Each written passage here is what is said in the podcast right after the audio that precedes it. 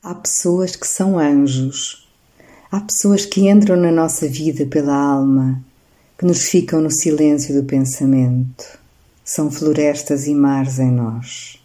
São a brisa e orvalho nos dias opacos, a pegada na areia, o sopro do segredo.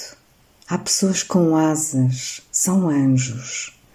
Entregam-nos a voz e o gesto e nada pedem em troca são a batida do coração e uma dança nas areias de verão.